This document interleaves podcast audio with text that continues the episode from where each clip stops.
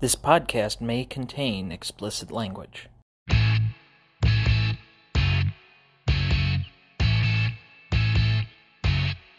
Welcome to the Dynasty Download, the show where we prove Dynasty League Fantasy is the best form there is. I'm Tom Duncan. Co host, Ethan Hamilton. Quick note on a few shows we are planning on coming up. Tonight we continue our State of the League series reviewing everyone's team in our Dynasty League with our last team, the champ, Akron Pros. We will have a pre-draft ranking special in advance of the NFL draft this coming week, starting on April 29th. That would be the NFL draft, not our show. That uh, will cover our current Dynasty rankings before the draft, as well as a list of the top 25 rookies for Dynasty before we know their new homes. We will have night by night coverage during the draft. Make sure to follow our Twitter feeds for full live reactions at TJ3Duncan and at Hammy2112. And then we'll be doing our yearly post draft mock draft. Again, try and say that three times fast to get you ready for the summer with a couple special guests we have lined up for you. We are planning on a lot of fun with that one. Finally, we are planning a special rules series this summer covering things like the Superflex or uh, the difference between half point PPR and full point PPR. So if you have a question, would like us to review one of uh, your particular rules, have something new or inventive, please email us at dynastydownload10 at gmail.com to either submit your question to us or be part of our mailing list going forward. So, as I said before, we are continuing our State of the League series with our last team today, and Akron Pros is under the microscope. We welcome in the champ is here, Dana Duncan. Hello. Yes, uh, the Tom Brady of our league, who goes with what a five and seven record, five and eight. Did we establish that the other day, Ethan? It was five and eight. Yes. It was five and eight. Comes back to win the playoffs, and uh, we'll take a look back at your team and your 2020 season. So first up, we're gonna just review your draft results from the seven spot. So first off, you had DeAndre Swift at pick seven. You then didn't have another pick until the third round because you traded your second round pick to me, which I used to pick Michael Pittman Jr. Then at pick 27, you took Damien Harris, the running back for the New England Patriots. Pick 37, you went with Allen Lazard. 47, La'Mical Perine. 57, JaMycal Hasty. 65, Indianapolis. And 67, Lynn Bowden Jr. So I will ask you this. How do you feel about that draft class? Well, uh, Swift helped me get the championship to some extent. He came back. He was been he- injured, came back healthier, and at least gave me a stable back. Harris was a good fill-in. Uh, the rest of it, yeah. Um, I took a few flyers and hoped that things were going to do better than they were, but uh, didn't. Fair enough. Ethan, how would you say this draft class ranks against some of the other ones we've looked at so far? Yeah, I was gonna say. I mean, picking where as late as he did, he just took a lot of flyers, hoping that something was gonna pan out. And not a lot of them in the late rounds did, but uh, he's absolutely right about DeAndre Swift, especially moving forward. That could be a very, very important piece. Yeah, I would say that's probably the only valuable asset out of this class that is likely to remain on your roster, more or less the the top 15 picks, given the amount of other great players you already have filling out the rest of your roster. And you kind of got lucky with how the draft fell to you that he was even available at pick seven. So for having pick seven, traditionally you wouldn't get one of the top running backs, but it was a deep class last year, and he did end up contributing to your team, uh, ultimately resulting in the championship. So I can't be too upset at that. But one out of uh, I guess seven picks uh, of any real tangible value, you wouldn't say it's a great draft, but it's not necessarily a losing effort either. Uh, if you can get two valuable guys going forward, that's usually a pretty good draft. All right, so then let's move to your team. You have one of the more interesting quarterback classes, and that's usually where we start. You have kind of a blend of old and young on this squad. Josh Allen, we have the ever present Aaron Rodgers, which was the first overall dynasty pick going back to the formation of the league. That was the first overall pick, let alone you know any other quarterbacks, but and then Matt Ryan rounds out the top three. How do you feel about your quarterback position going into 2021? Well, Aaron Rodgers is still playing at a uh, MVP status, as we can see, and uh, Josh Allen uh, had a downturn uh, mid-season, but he was playing at an MVP pace. I think he's actually going to have a better season next year. Everybody's anticipating the Bills adding some uh, pieces on the offensive line to give them a little better protection. Um, they may also add a wide receiver from what I'm seeing, uh, which could only improve his overall numbers. So I feel pretty good about it going forward. I've got Rodgers for now, and if he continues to play, uh, you know, if not, I've got uh, Allen down the road. Matt Ryan, um, I'm gonna have to make some decisions. There's still no que- or some question. Apparently, Arthur Blank is interested in keeping Ryan. Uh, the uh, general manager, whose name is uh, Dimitroff, is that it? No, he, he left. He got gone? fired after last year. They made a change at GM, and Arthur Smith, the former offensive coordinator for the Titans, is now the head coach there. And you actually have that backward. Arthur Blank is enamored with some of the top quarterbacks in the draft class, but he doesn't feel he's going to exert his authority to uh, on his new GM and coach into making their first pick be a quarterback. Given that Matt Ryan is 36, it should be under consideration given that they're at pick four. But that, to most of these draft experts, seems to be the pivot pick where San Francisco, the Jets, and obviously the Jaguars at the top three picks are likely all to take quarterbacks. That pick four has been talked about at being anywhere from traded down to Kyle Pitts to you know, going in a, a, bunch of different directions. So I could see a lot of things happening about pick four when we get to April 29th. That being said, I would agree with you. Matt Ryan is probably near the cut line given who you have on your team. Would you say the same, Ethan? Yeah, it wouldn't be a question for me if I have Aaron Rodgers and Josh Allen. yeah, Matt Ryan is not making my my offseason roster. The only way would be is if he gets traded to some uh, contending team yet but I don't know how many contending teams really want a quarterback who's 36 after the Stafford trade. Fair enough. All right, so then let's move over to running back with uh, your squad. It's probably been one of the most difficult positions for you just looking at your dynasty history over the last several years.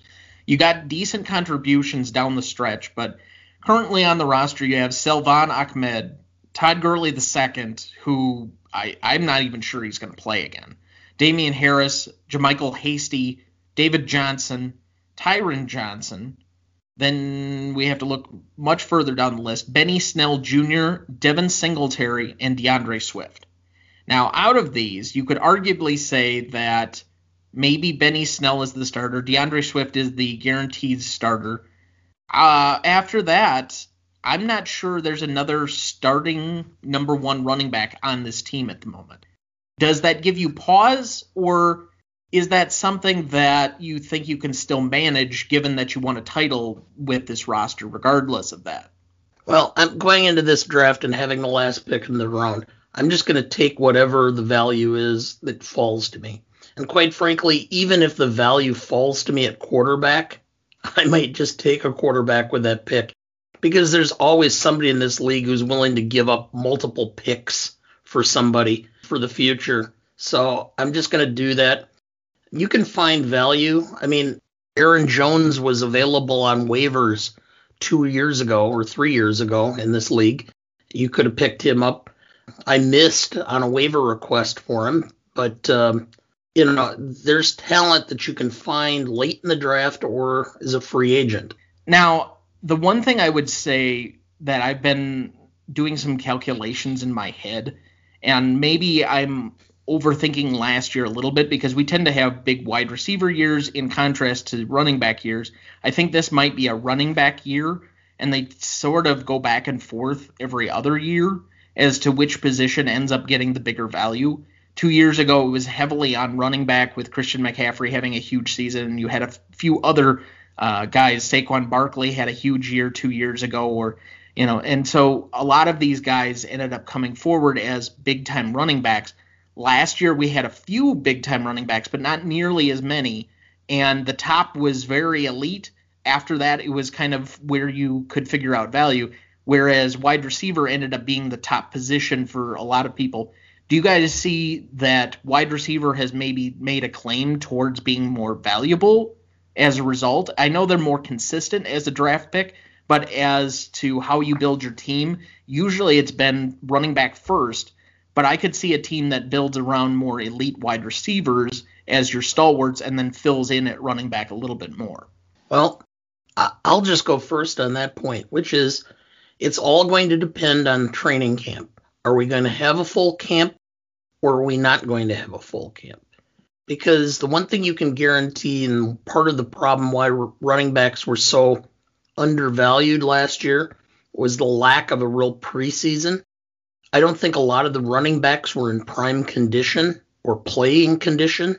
So there were a lot of injuries, which meant a lot of shuffling in and out of running backs. And so you, it was hard to find one back who was dominating on a team. It was usually two backs uh, on every team were carrying the load at some point. And uh, as a result, wide receivers who really don't have the conditioning other than, I mean, quite frankly, a wide receiver's conditioning to some extent is based on sprints, which can be obviously simulated, whereas a running back is contact. So that's going to be a factor for me. I, am thinking, first of all, running backs are going in prime and will be in this draft. Uh, with the last pick in the in the draft, I'm going to probably end up having to go with a wide receiver. And what did you think, E? Uh, for me, I still think it's it's you got to have a good stable of running backs, and I think the two teams that are comparable to really elite wide receiver play are Derek's team and Dana's team. They have super elite wide receivers, but I think Derek has a more stable running back um, room. I think Dana just went on a super magical run and managed the hell out of his team, but I don't think even for him, I don't think he's looking forward to the mess at running back that he's going to have to deal with for this next year. This is the second time I've second time I've won a championship with a losing record. I, I agree, and I think you manage the hell out of your team. I really, really do. But I, I for me, it would be make me feel so much more comfortable having the elite wide receiver talent that you do but to have a, a running back like uh, David Montgomery, like Derek has, and somebody else compared to a David Johnson and a and a and a Todd Gurley, like you said, you don't even know if Todd Gurley's going to play again. You do have DeAndre Swift, but you have to wonder about the direction that the Lions are going to go because the Lions are just the Lions. But for me, I would just feel more comfortable with a more stable running back room. All right, so let's transition then to those wide receivers, uh, since this has been the strength of your team since the league pretty much began and the backbone of your four championships at this point. But Robbie Anderson, Keke Coutee, Mike Evans, Kenny Golladay, Chad Hansen, Allen Lazard, DK Metcalf, Zach Pascal, Tim Patrick, Calvin Ridley, and that's the list. Golladay it, it's you know last year was not much help because uh, he was hurt most of the year and he was playing for the Lions. So um, this year, how many balls he's going to get going for the Giants, I don't know. I'm not overly confident in David Jones, but we'll see. You know, Robbie Anderson. Who's David Jones? Daniel Jones. Excuse he meant Daniel Jones. Oh, he meant Daniel okay. Jones. Robbie Anderson was uh, a great hold for me. I almost cut him, but I thought, eh, all right, I'll hold on to him because I don't see who else is going to be on that team catching. Uh, Mike Evans is a deity, as is um, Calvin Ridley. It's going to be interesting with the Falcons. Again, it's going to depend on who the quarterback is, and how much Ridley is, because I've seen um, mock drafts, and I think uh, Kiper and um, McShay are both projecting the Falcons to take a, a wideout. Um, I don't think that if they do draft a wideout, that that's going to take targets away from Ridley. It's probably going to take them away from the other side, Julio Jones. So because Jones is starting to get up there in age as well as uh, his overall age. Um, Zach Pascal and Tim Patrick are both on the borderline of what I want to do. Patrick still has a problem in who's throwing to him. Uh, Pascal at least has a better quarterback now. uh, throwing to him than he had. Uh, well, although Rivers was good, it's um, I think Pascal does better with more deep balls, and I don't think that uh, Philip Rivers had the arm strength anymore to go deep. So I like my stable. It could fall apart, but I ended up making a, a trade at the time during the season that I kind of regret now because I was trying to find a running back to fill out my stable and ended up making a deal and uh, before the Rams actually got a quarterback. All right, so I'm gonna take that unless E, do you want to address that first? Well, I mean, he's got three. I think in my eyes, he's got three wide receiver ones on his team in DK, Calvin Ridley, and Mike Evans. That alone makes his his wide receiver room one of the top rooms in the league. So, like I was saying, he's got elite wide receivers then it just all comes down to what he does in the draft. And really what Robbie Anderson is going to be was last year kind of a fluke or is that who he's going to be moving forward in Carolina? But you got to feel pretty comfortable with his wide receiver room.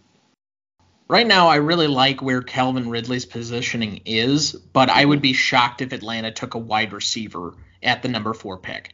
I think they're more likely to trade down or take a tackle or Kyle Pitts than they are to do that just simply because the Arthur Smith offense relies on at worst three receivers, and they already have like four or five different guys on that Falcon team that caught passes last year. They're going to go much more tight end heavy set. They're going to be running uh, a lot more play action, uh, doing 12 personnel as opposed to 11. So I really don't see them taking a wide receiver, given that they still have Julio Jones and Calvin Ridley. But I do see Calvin Ridley excelling kind of in a similar fashion to AJ Brown in that offense.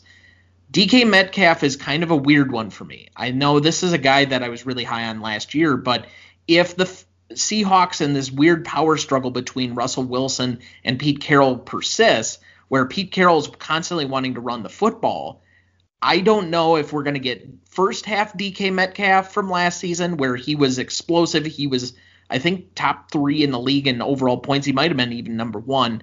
Yeah, I know he was competing with Calvin Ridley for a, a bunch of that first half of the season. Or if we're going to get second half DK Metcalf, which was really weighed down by the fact that Russell Wilson just was not throwing the ball, and if he was, he was very interception prone. The offense was struggling, and they really had some problems. I know they brought in a new offensive coordinator, but they're talking about running the football a lot more. Now, if that sets up the pass, and his target share doesn't decrease, then sure, Metcalf is still in there, but he's kind of a uh, an odd question mark given how well he played at times last year for me.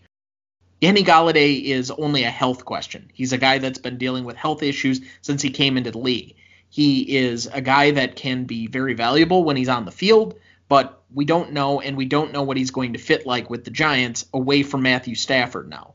So that's that's another weird question mark. And Mike Evans, is he going to be the Mike Evans from the last few games of the season and into the playoffs with the Buccaneers? Or is he going to be the inconsistent guy where you were banking on him catching a touchdown in order for him to be valuable? I mean, these are more open questions to me. I also think DJ Moore is the better pass catcher for Carolina going into next season as opposed to Robbie Anderson, who I remember somebody on here constantly complaining to me each week that they'd start Robbie Anderson and then he would underperform and wonder why they were 5 and 8 going into the playoffs. So, I don't think it's as open and shut as people think, but I do at the top of the class being Metcalf and Ridley, you're far and away ahead of what most people would like their receiver room to look like, at least in the top two or three. All right, so let, then let's go to what I would say is probably your most elite position because you have arguably the fantasy MVP at tight end, Travis Kelce. Past that, is there another tight end on your team? I'm not really seeing one. He doesn't need one. Well, I know uh, because I mean death, taxes, and Travis Kelce. He has the best or tight end that this league has seen in a long, long time. Putting up wide receiver numbers, super incredible. I mean, yeah, he's got the best tight end in the game. In redraft leagues, I would make an argument that outside of maybe Davante Adams and Tyreek Hill, that he'd be the next guy to go off my list and ahead of a lot of running backs that we've drafted in the top five before. Absolutely. I agree 110%. because it just gives you so much positional value over everyone else on a weekly basis. But in the numbers that he's putting up at that position is just incredible consistently. So, Dad, uh, I don't know if you want to weigh in on that. I, it's pretty obvious what Travis Kelce is to your team. Just to go back, I um, drafted uh, Travis Kelce early on in the league, and I think when he was a second year player, and uh, I I thought he was going to be phenomenal, and uh, I stuck with him, and he proved me right. He's a, a touchdown machine. I had uh, the only player who got more touchdowns than Kelce on my team was Mike Evans. He is in a position. I, I mean, there's a an argument that can be made that uh, or Kittle will be competitive, and I think you're going to see potentially a few others that might rise up to be uh, challenges, especially as Kelce gets older. But um, for right now, I think he is the top tight end. To be fair, it, it's obvious that he's the top tight end. It's a question of when the drop off is going to come. Sorry, I don't see that. I don't see that drop off coming anytime soon, as long as Patrick Mahomes is his quarterback. Yeah, I wonder. I mean, he had a huge game in the Super Bowl. He doesn't look like he's slowing anytime soon. He had his best season now at 32. So can he? But can he realistically put up three more years of this? That that's just going to be the only question. I think you have to ride him out at this point because you don't want to predict when he's going to be on the decline. And even two thirds of what Travis Kelce's doing now is still incredibly valuable. I mean, the thought's going to cross my mind that you know, if there's a decent tight end prospect in this draft, I may want to go ahead and make the the jump and grab a, a tight end in the mid rounds just to hold on as a backup in case. But um, you know, I mean, I only when Kelce's on a buy, that's the only time I pick up a tight end, and usually I can pick up somebody on waivers to fill in on a given week to give me enough points that it's not a hindrance. That's fair. So I I certainly wouldn't be going away from the position, but I I think past Kyle Pitts in this particular draft, and we'll get into this when we get into our pre-draft rankings, but I just don't see a lot of tight end value just based on overall talent. It's going to be more of positional fit and opportunity. But then again, I could say the same of the running back class that's coming in.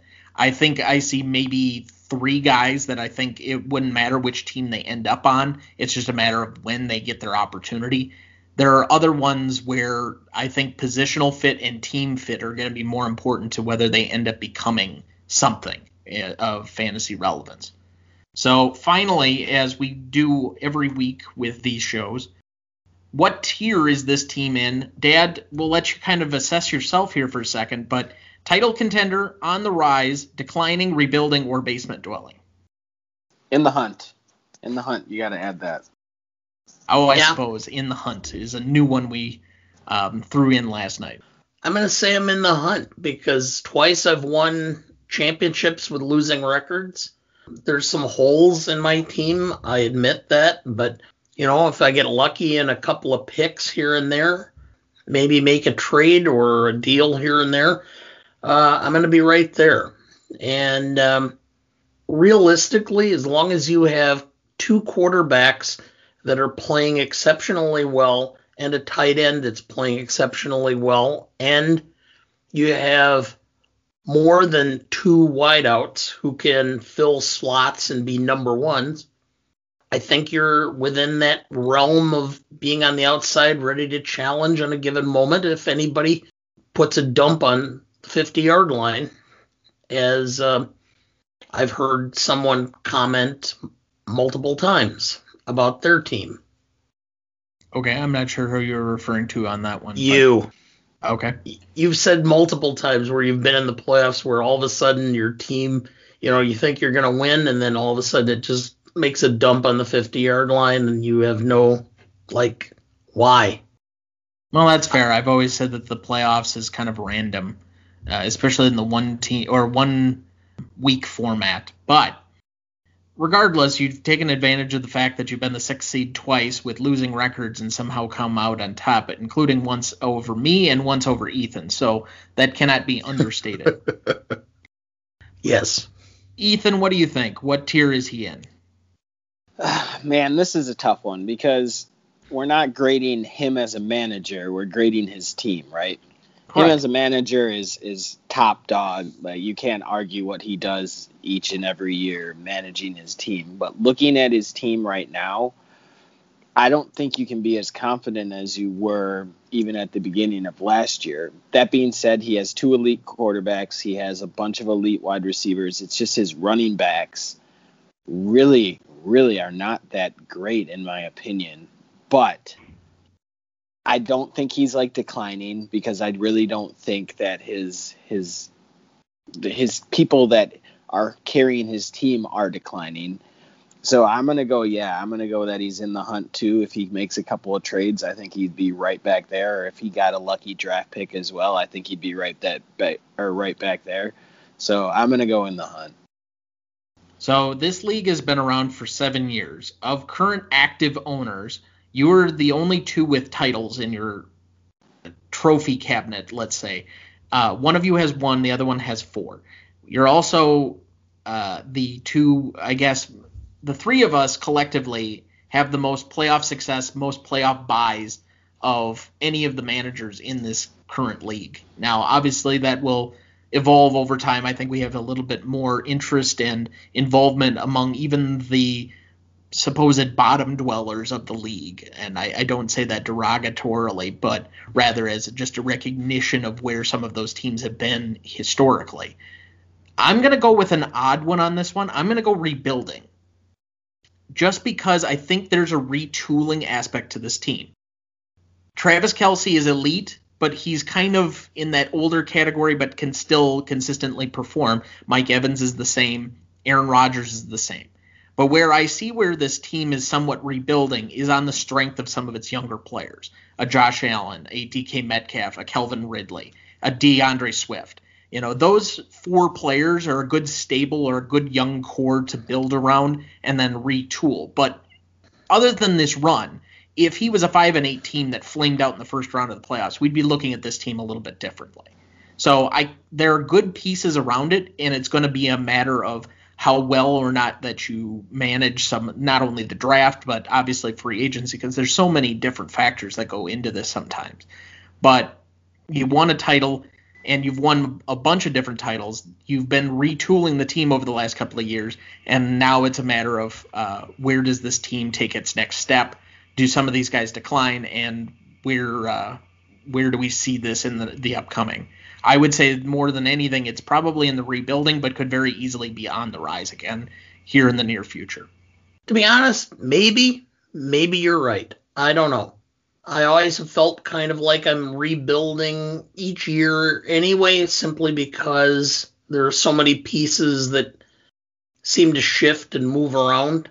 And I just somehow or another am able to put together a roster that does just enough to either win or be within the within striking distance.